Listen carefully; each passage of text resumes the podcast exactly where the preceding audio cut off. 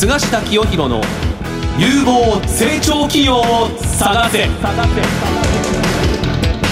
おはようございます。菅下清弘です。おはようございます。アシスタントの辻るなです。菅下清弘の有望成長企業を探せは相場の千里眼の異名を取る国際金融コンサルタント菅下清弘さんが相場の見方注目有望企業を紹介する番組です。今年最後のこの番組放送となりますが、はいはい、今日はどんな企業が来ているんでしょうか？今日はですね、まあ、あの IPO 新しく上場した企業の中でも特にね業績株価がね右肩上がり、はい、好調の企業なんですね、はい、新しいタイプの PR 広告でですね注目の経営者を紹介したいと思います。PR ですね、はい、はい、それでは早速番組を進めていきましょう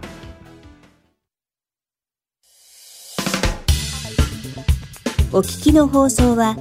ラジオ日経です。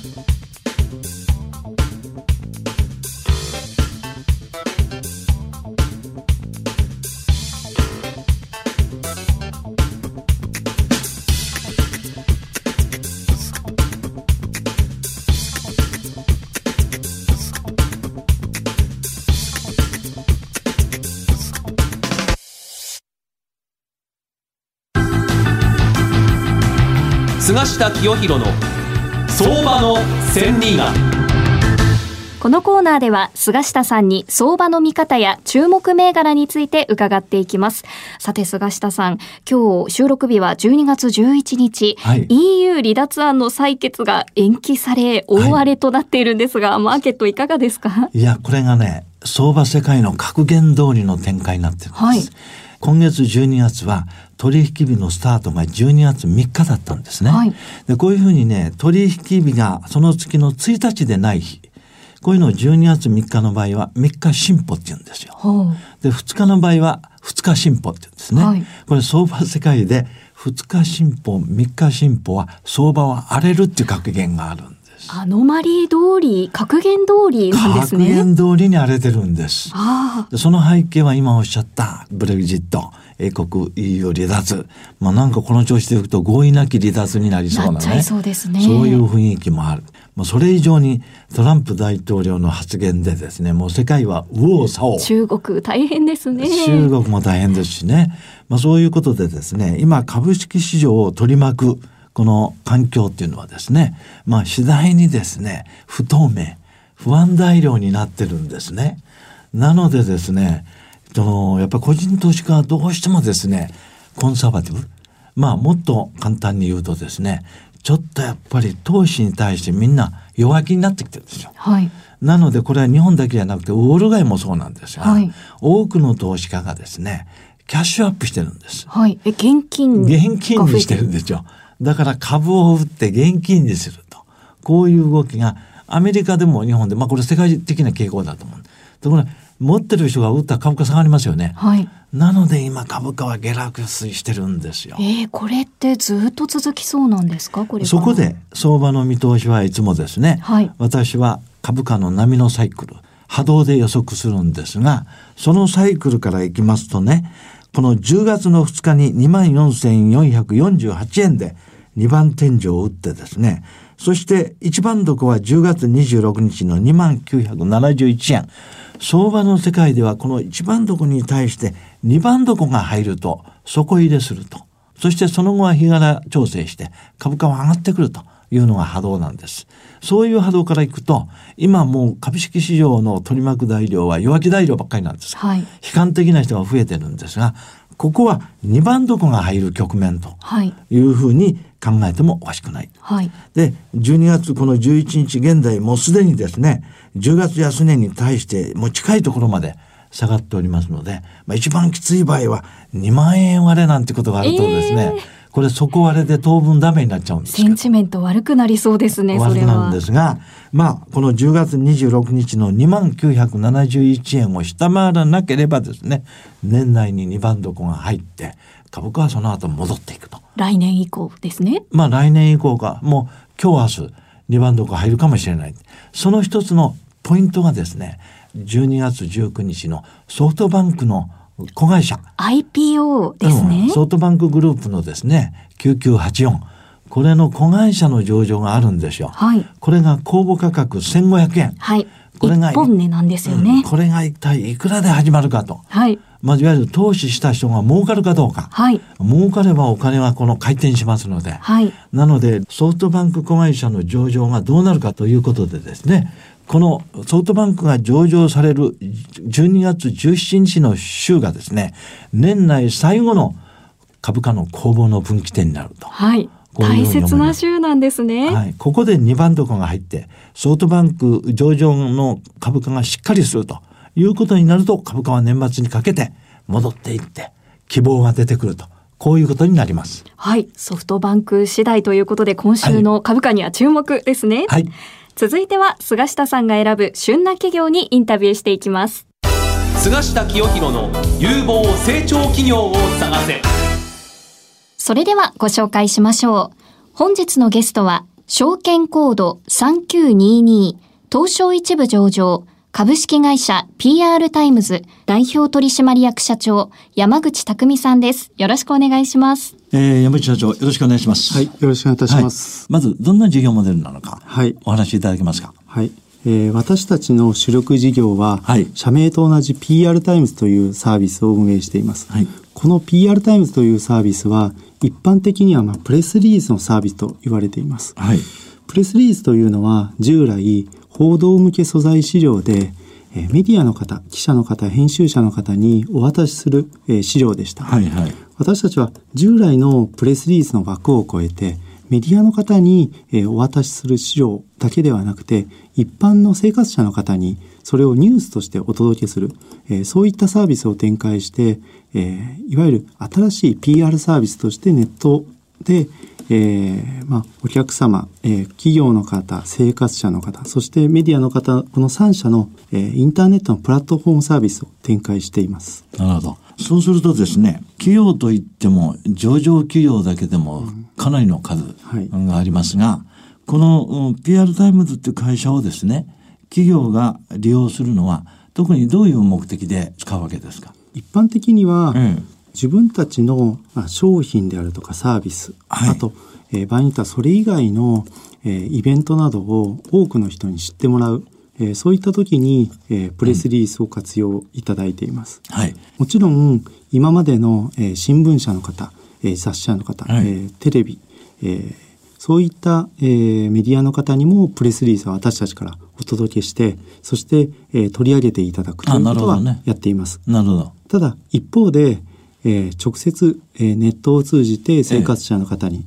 例えば、えー、検索する方であるとか SNS を使って情報収集する方発信する方にもこのプレスリリースを活用いただくそんな、えー、機会を増やしています。なるほど。私たちの仕事の、えー、また、えー、広がりというのが、えー、メディアの方もまた、えー、生活者の人が、ええ。えー、プレスリリースをこう話題にしているそういった状況を見てそれを、えー、ネットで話題になっていると言って、えー、記事に取り上げたり、はいはい、そしてテレビでも、えー、そういったソーシャルネットワークで話題になっているというのを、えー、テレビに取り上げる。またそしてテレビに取り上げたのがまたネットに波及する、はいはい、そういった、えー、いわゆるえー、初めの百貨店のそういった存在だと思ってます。なるほどね。まあそういう今までとは違ったですね、うん、新しい形、うん、手法による企業のいろんな PR、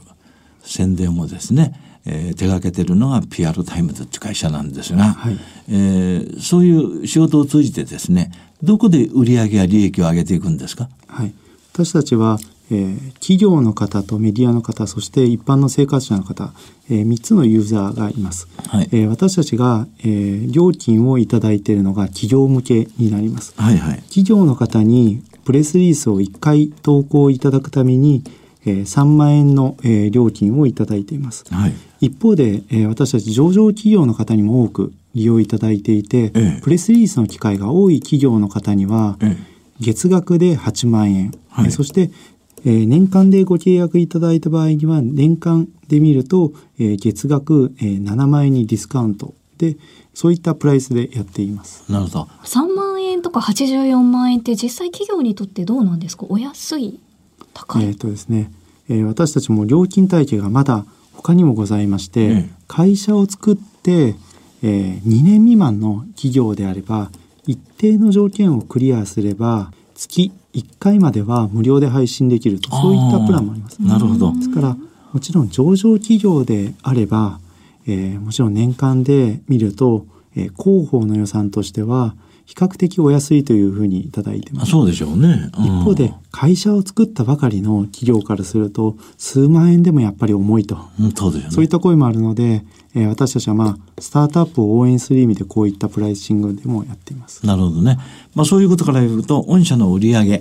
えー、利益っていうのはこれを使う企業の数によって決まりますね。その通りですね。はい、今開示しているところで言いますと、うん、足元累計で2万6千社にご利用2万6千社。はい。すごい数ですね。すねそれって大きい企業、スタートアップ企業、どれぐらいの割合とかあるんですか？はい、えっ、ー、とですね、これ2万6千社のこれを分母にしてしまうと、えー、大多数がいわゆる小規模な、えー、企業になります。あ、そうですか。一方で、えー、上場企業を分母にしてえー、3000数百社を分母にして考えると、えー、上場企業のうち34%以上にご利用いただいています。あなるほど、最近では地方自治体の方にもご利用いただいていて、ええ、地方の市区町村にもこの PR のプレスリリースのサービスを活用いただくようになっています。なるほどね。先ほどちょっとね番組前に雑談でお話したんですが、はいえー、いろんなあの地方の銀行、はい、金融機関と事業提携が進んでいるんですね、はい、具体的にはどういう今事業提携が進んでるんですか？初めのスタートは京都銀行さんと、はい、えー、昨年から業務提携させていただいていまして、はい、えー、直近では、えー、城南信用金庫さんであるとかみんな大手ですね、はい、中国銀行さんとか、はい、今全体でいうと十数行と業務提携させていただいています、業務提携内容はその地方銀行の金融機関の融資先に対して PR タイムズをご活用いただくような機会を作っています。まあ、具体的には、まあ、地方の、え企業というのは、え地方の記者クラブを中心にメディアリレーションがあって地元紙には取り上げていただいているけれども全国的にネットを通じて PR を行うという機会が全く作れていませんそうでしょうね。それは、うんその地方の企業にとっても非常に、え機会損失だし、一方で他の地域の生活者からすると地方のえー、優れたサービス伝統ある商品を知る機会がないってもったいないので、うん、そうですね。そこを解消するために、えー、今地方展開を進めています。地方展開を始めたのはいつ頃からですか？えっ、とですね昨年のゴールデンウィークぐらいから、ね、ああそうですか。いや、はい、これ私ね将来伸びる分野じゃないかなと今、はいお話を伺ってね。もともとその PR タイムズは大企業スタートアップの企業、はい、まあ当然この会社東京にいますから、はい、東京周辺から始まってると思うんですけれども。そう、ねそう、そうなるとね地方の有力企業、うん、まあ実績のある地方の企業地方産業っていっぱいあるわけですね、はい、そういうものはカバーしきれてないと思うんですよ。そこで京都銀行なら京都、うん、ね他にも福邦銀行さんであるとか、はい、北陸銀行さん北陸銀行とか、はい、西日本シティ銀行さんとか、でこういうのはね西日本シティは福岡です福岡ですね、ね。はい、こういうのは全部ですね地銀の有っていうか有力銀行は地元の有望な企業全部抑えてるんですよ、でそういうところ融資してるわけですそういう企業の PR っていうのは全国区で全然行われてませんからね。そうですね。ええ、それに目をつけたっていうのはさすがですね。いいところに目をつけていらっしゃるんですね。えまあそういうこの地方の銀行金融機関が融資している有望企業を PR タイムズが取り上げて、はいえー、全国紙で紹介されたりテレビやあの大手の新聞が記事にするような、そういうプレスリリースをあの出していくと。はい、こういう作業やっておられるわけですね。そうですね、うん、私たちのサービスというのはネットを通じて、えーまあ、日本全国に配信できるというのがメリットで、はい、で企業の、えー、担当者の方がご自身でプレスリリースを書くことによって、ねえ。ー、いわゆるクリエイティブの料金も、えー、かからないという。でそこがまたさらにコストパフォーマンスが高いところだと思ってます。じゃあその地方の企業なんか紹介する場合にプレスリリースはその企業自体にやってもらってるんですその通りですね。それが一番いいですね、はい、だって自分のところに自分が一番よく分かってるわけですから、ね、その通りですね。これ相当反響いいんじゃないですか？そうですね、ええ、あの従来の PR 会社で言いますと、ええ。えー、PR 会社が代理して、え。えー、そういったプレスリリースを書いたりメディアの方にアプローチするというのをやっていました、はい、私たちは企業の方ご自身が書くことによってその商品の機能的な良さではなくて情緒的な価値がいろんな人に伝わると思ってます。はいはい、例えば商品の背景であるとか、えー、どういった思いでこれを作ったのかその情熱とかそうです、ね、今後の展望というのも、えー、やはり自分の言葉で発信したり自分で、えー、その商品を写真を撮ったりとかですね。そういったことをやるようによってやることによってえ伝わりやすくなるというふうに考えてそうですね。今私そう思いました、はい、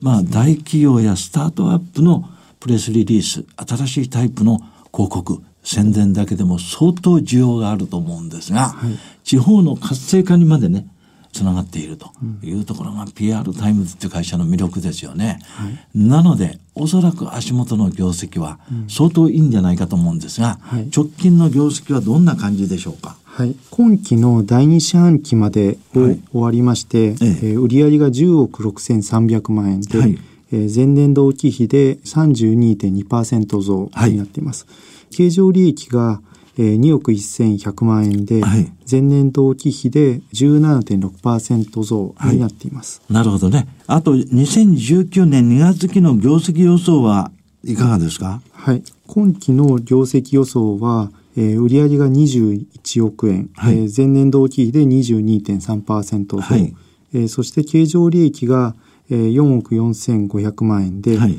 前期比でプラスの、えー、20%、はい、で私たちこう直近ですね事業開始してから11期連続で売上が、25%増を続けています。あそうですか。えー、現在の、えー、業績予想で言いますと、まあ、保守的にプラス22.3%とさせていただいておりますが、はい、この連続記録は12期連続になるように今足元頑張っているところでございます。なるほど。アクセス数とかプレスリリース数がどんどんずっと増え続けてるってことですよね。そうですね。はい、えー、そしてこの四半期の数字も通期予想もね19年も、えー、全部この20%以上っていうねすごい数字なんですが、はい特にどういうビジネスが伸びてるんですか？クライアント様で言いますと、ええ。ー、従来はまあ大企業やネットの企業が多かったんですが、はい、えー、今アライアンス効果もありまして、地方の企業であるとか、先ほどのね、そうですね、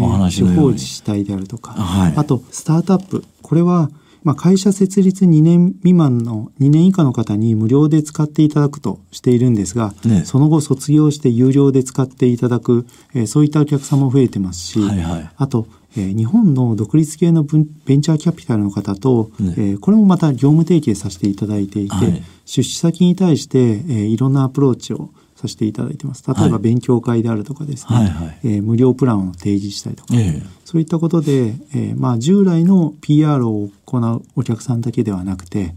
まだまだこれから伸び盛りの、えー、えー、そういった産業の方に使っていただくそんなことが増えています。なるほどね。まあ最初お聞きした時そうだろうなと思ったんですよ。このスタートアップ企業最初無料でやりますと。はい、この会社が上場したりすると有力顧客になりますもんねこれ。そうですね。はい。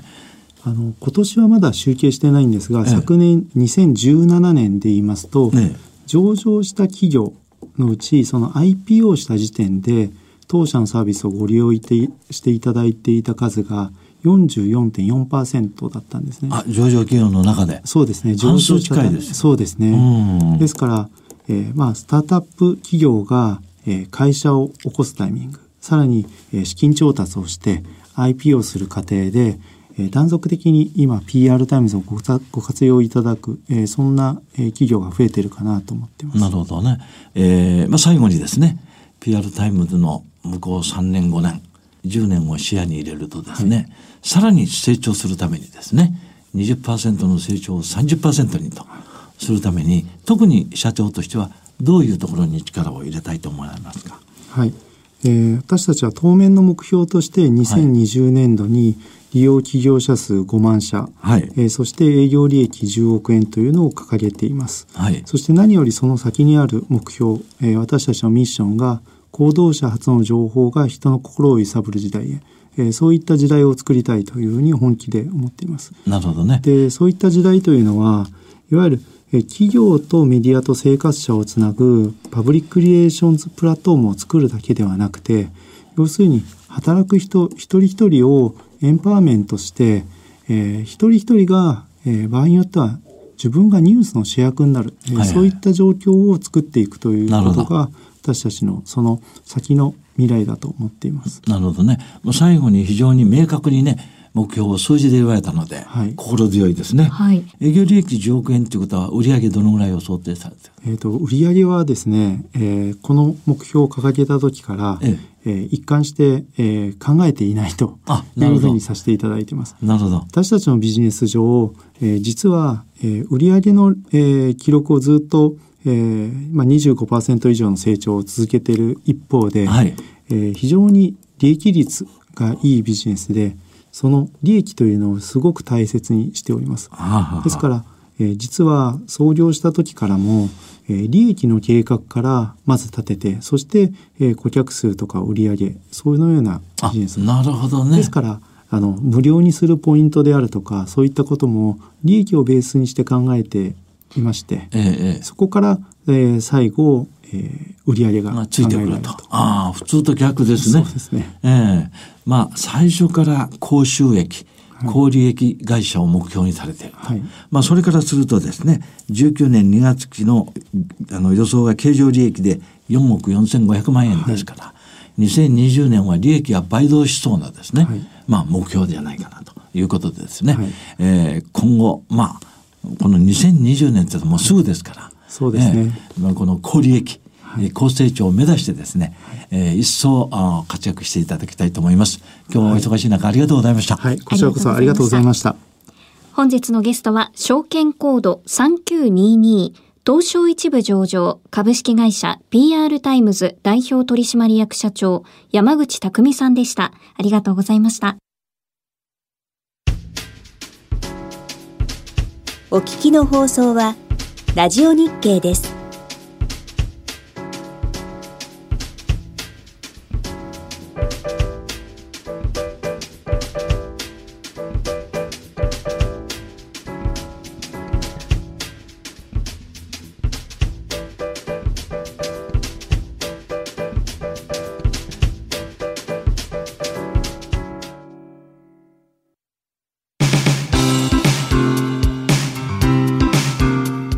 番組もそろそろお別れのお時間です、はい、印象に残ったところはどんなところでしたか？いやねこの会社はですねもともとはこのベクトルっていうですね。はい、えー、この番組にも出ましたね。そうなんですよ。このベクトル自身がすごい伸びてる PR